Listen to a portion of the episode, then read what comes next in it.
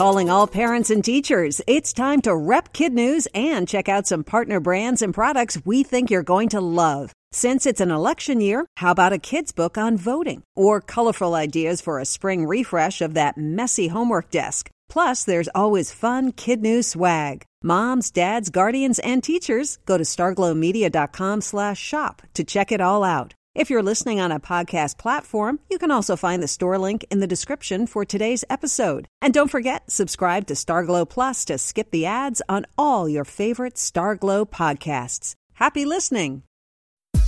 Good morning and welcome to Kid News, sponsored today by Bamboo Learning. I'm Tori. Today is Monday, August tenth, twenty twenty, and we begin with what some are calling a clue to Joe Biden's possible choice for a running mate. Over the weekend, reports emerged of a secret meeting with Michigan Governor Gretchen Whitmer, his first known in-person sit-down with someone on his shortlist. Even so, two other candidates are still considered the frontrunners, California Senator Kamala Harris and former National Security Advisor Susan Rice. Of course, nothing in politics really leaks by accident, so many believe the news of the Whitmer meeting was released to the media to gauge the public's reaction. Mister Biden's decision is expected any day now.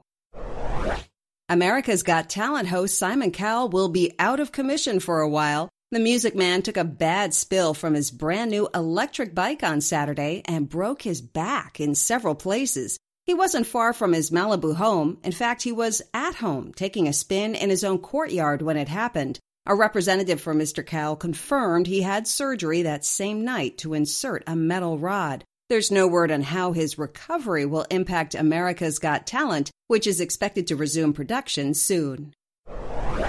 An English doctor has gone the distance to prove that wearing a mask is safe. Tom Lawton works in the intensive care unit of a hospital and got frustrated by reports of people refusing to use facial coverings because they said they couldn't breathe and their oxygen levels dropped. To prove that wasn't the case, he slapped on a three-layer cloth mask and ran eight miles to work and another fourteen miles back. And while he admits it was uncomfortable, he said it never came off and his oxygen level stayed at a healthy ninety-eight percent the entire twenty-two miles. Doctor Lawton maintains that masks aren't the only solution and says it's also critical that we maintain our safe social distance from others and wash our hands a lot. North Carolina is not typically known as an earthquake state, but it got rocked over the weekend by its strongest shaker in more than one hundred years. The five point one magnitude quake hit just after eight in the morning yesterday, two and a half miles southwest of the city of Sparta, near the Virginia border. It made a mess in some stores, but no significant damage or injuries were reported. Sunday shaker was the biggest to hit the state since a five point five back in nineteen sixteen. What do you do if you come face-to-face with a bear? The National Park Service has some answers. Among them, don't push a slower friend down to give yourself a better getaway. The cheeky advice is part of a new ad campaign to make sure those of us headed to the great outdoors stay safe. Among the more serious suggestions, move away slowly and sideways so you can keep an eye on the bear without tripping. Bears are reportedly not threatened when you move sideways, but like dogs, will chase you if you run. Also, raise your voice so the bear doesn't confuse you for an animal, and always, always hike in groups. This is one surefire way to drum up business. Starting this Friday and running through October twenty-first, Walmart is turning one hundred sixty of its parking lots into drive-ins. In all, the big box store will have three hundred twenty free movie showings, including E T, The Wizard of Oz, Black Panther, as well as animated movies like Cars and The Iron Giant. Actress Drew Barrymore reportedly will serve as virtual host for all events and will make a surprise in-person appearance at one location. Other special guests include Jennifer Garner, LeBron James, and Chrissy Metz from This Is Us. Reservations are required. Interested families can sign up at the walmart drive in dot com. That's it for Kid News. Now our Kid News quiz. Who recently met with Joe Biden in secret?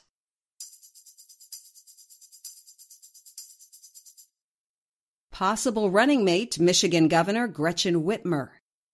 Where can you see free movies starting this Friday?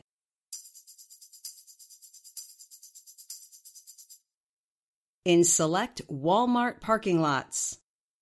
How long has it been since North Carolina's last big earthquake?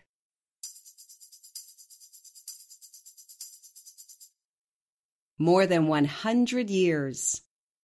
Why did an English doctor run twenty-two miles in a mask?